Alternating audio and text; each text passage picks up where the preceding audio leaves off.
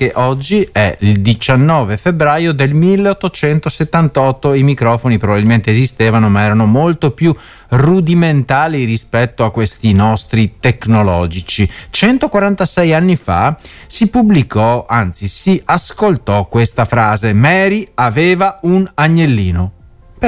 Una semplice filastrocca per bambini è entrata eh, nella storia grazie a Thomas Edison e al suo fonografo nella storia delle invenzioni e dei primi tentativi di registrare e riprodurre suoni. Mary aveva un agnellino.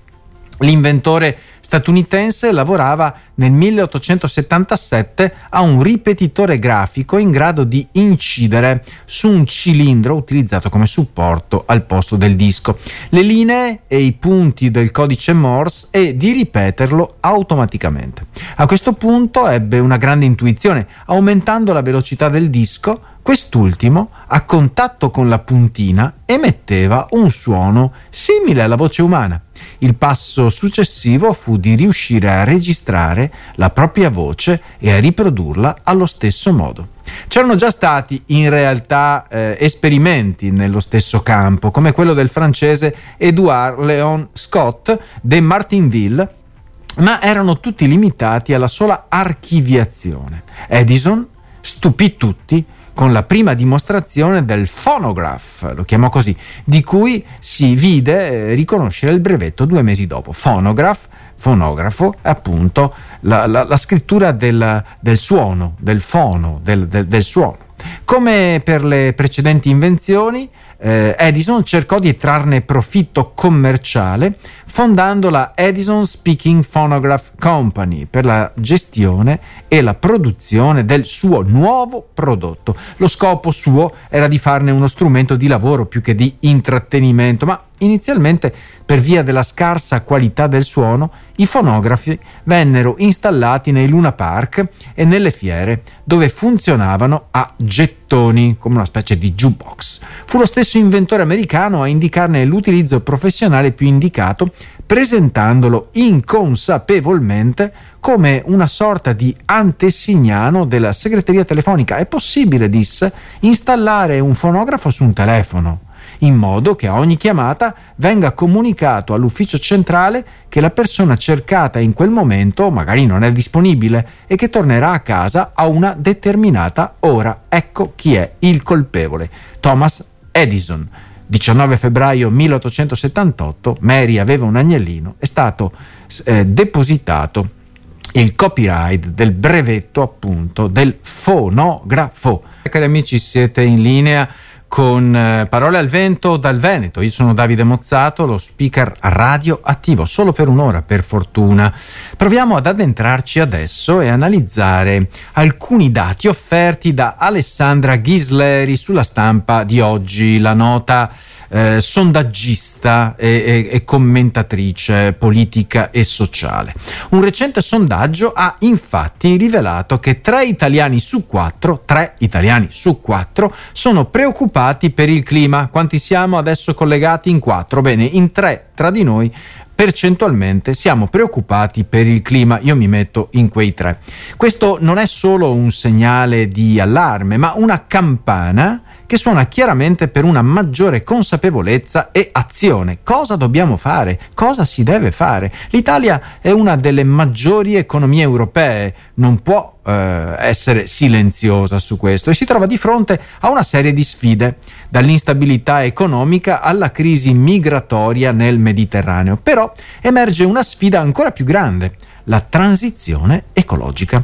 Il 73,3% degli italiani riconosce l'urgenza di adottare pratiche sostenibili per proteggere l'ambiente e contrastare il cambiamento climatico. E quali sono le loro preoccupazioni principali? Dagli eventi climatici estremi all'inquinamento dell'aria, dall'uso sostenibile delle risorse alla perdita di biodiversità. Le preoccupazioni sono molteplici e validissime. Ma c'è di più aggiunge la sondaggista Alessandra Ghisleri. Mentre molti vedono la transizione ecologica come un'opportunità economica, c'è ancora una parte eh, della popolazione che teme i costi e le conseguenze, soprattutto per le fasce più vulnerabili della società. Eppure ciò che emerge è un consenso trasversale. È necessario agire, ma c'è bisogno di un approccio, come si dice, olistico, che tenga conto della complessità e delle complessità al plurale economiche e sociali.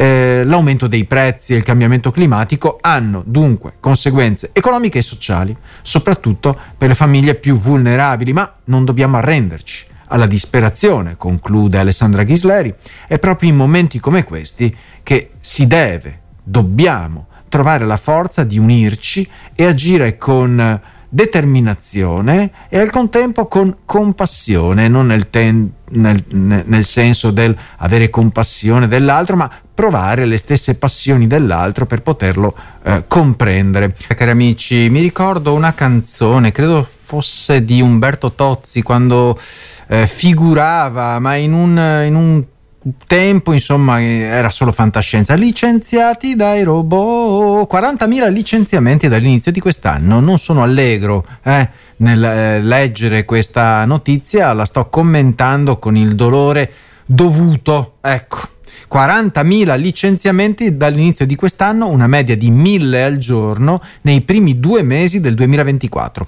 Una tendenza allarmante che non risparmia colossi tecnologici né piccole start-up da San Francisco a Tel Aviv. Ma qual è il motivo dietro questa ondata di tagli? Eh? La risposta è chiara, riduzione dei costi per puntare sull'intelligenza artificiale, soprattutto quella generativa.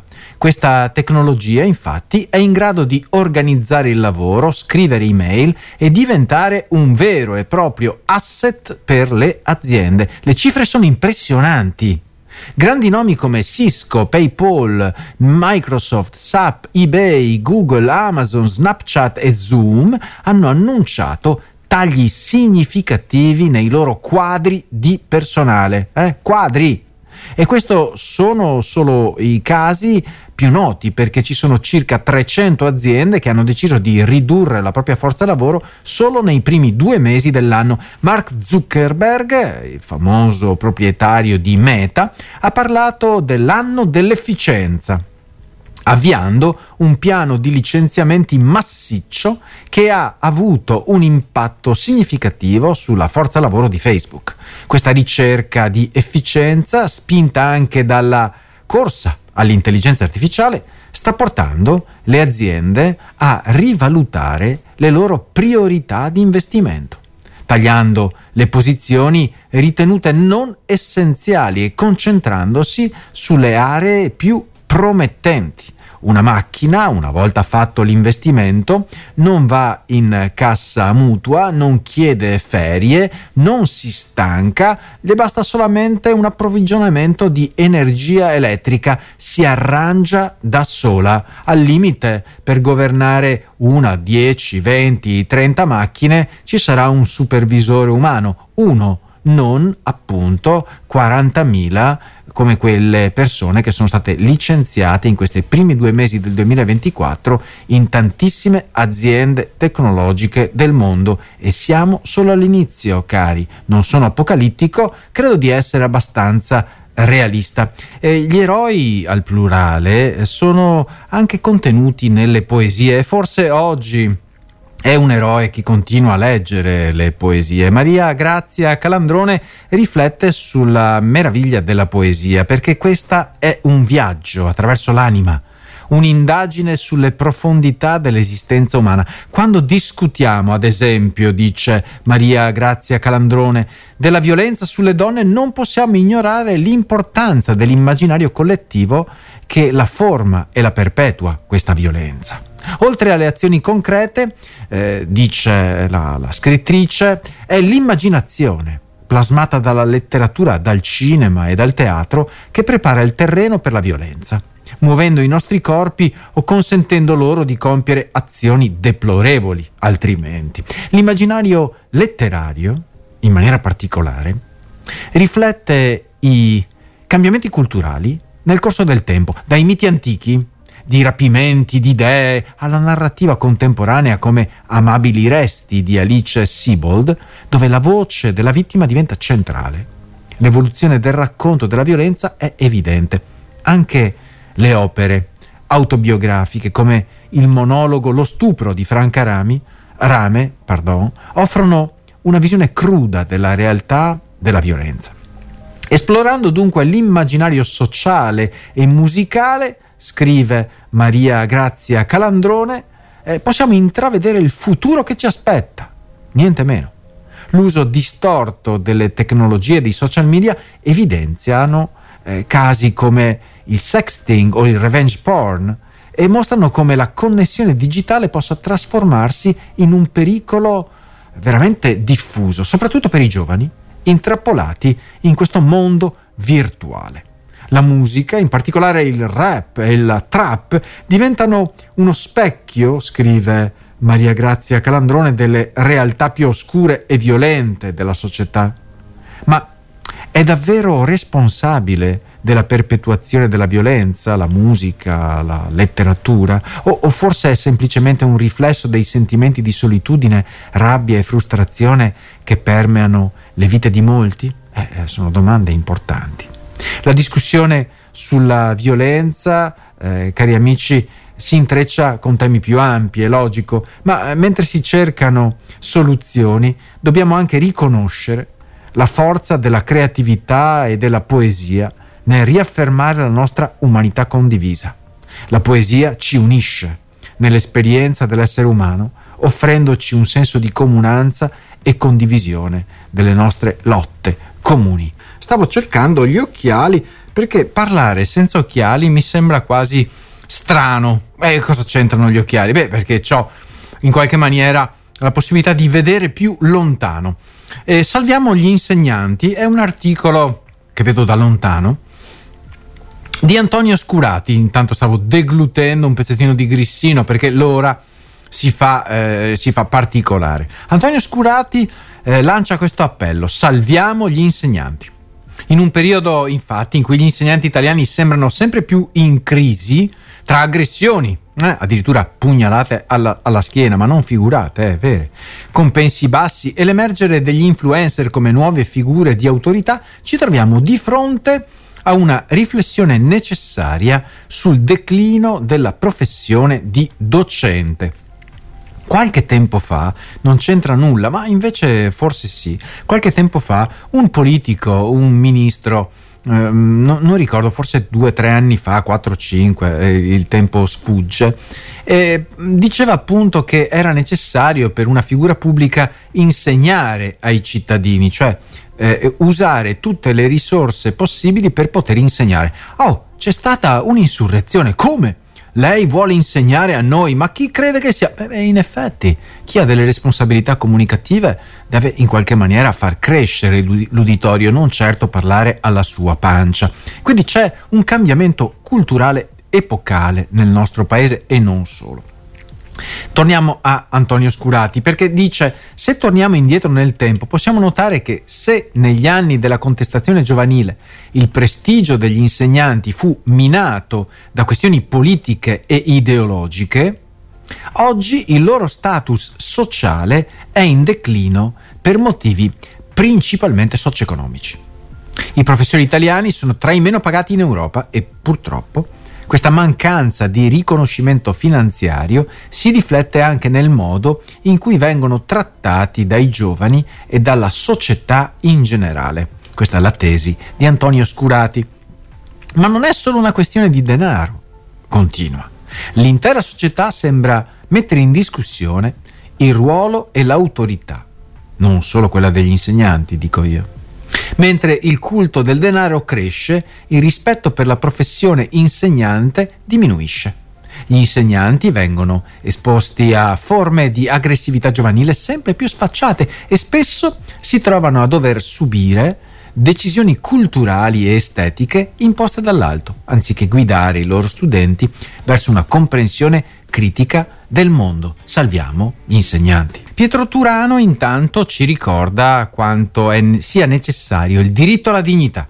Eh, eh, il diritto alla dignità è un principio fondamentale sia nella Convenzione europea dei diritti dell'uomo che nella Costituzione italiana. E questo concetto, il diritto alla dignità, implica il riconoscimento dei diritti individuali e il libero consenso nelle decisioni riguardanti la propria vita e la propria salute, a proposito di vita e salute web. Tuttavia, una questione spinosa che emerge è il diritto a morire in maniera dignitosa. So che non è un tema da, eh, molto indicato per le 12.53 del 19 febbraio 2024, ma eh, se non ora quando? Chi solleva una serie di interrogativi sulla libertà individuale e l'autodeterminazione eh, dovrebbe riflettere anche sul diritto a morire in maniera dignitosa. Se da un lato la legge italiana garantisce il diritto alla vita e alla dignità, dall'altro però non offre un quadro chiaro su come sia possibile affrontare situazioni estreme in cui una persona desidera porre fine alle proprie sofferenze in modo dignitoso. Su questo tema un romanzo straordinario di Michela Murgia, ambientato in Sardegna eh, nel secolo scorso, eh, ci fa molto riflettere. Eh, questo, insomma, vuoto normativo che associazioni come Luca Coscioni hanno cercato di colmare attraverso referendum e campagne per l'eutanasia legale e il suicidio medicalmente assistito. La Corte Costituzionale italiana ha riconosciuto il diritto al suicidio medicalmente assistito per coloro che ne fanno richiesta in condizioni specifiche di sofferenza insopportabile e malattia irreversibile. Giustissimo, io credo. Tuttavia, senza una legge che regoli chiaramente queste pratiche, perché la Corte Costituzionale mica è chiamata a fare le leggi, le leggi le fa il Parlamento, molte persone continuano a trovarsi in una situazione di stallo, di incertezza legale e pratiche. Abbiamo sentito delle iniziative di alcune regioni italiane, ma ancora questo eh, non basta, perché è necessario che la politica faccia un passo in avanti e che dal nostro Parlamento emerga finalmente una legge chiara su un tema così sensibile, perché prima o poi anche chi fa gli scongiuri ci passa davanti. A, questo, a, questa fermata dell'autobus. Marta Falcone intanto indica una uh, prospettiva eh, interessante.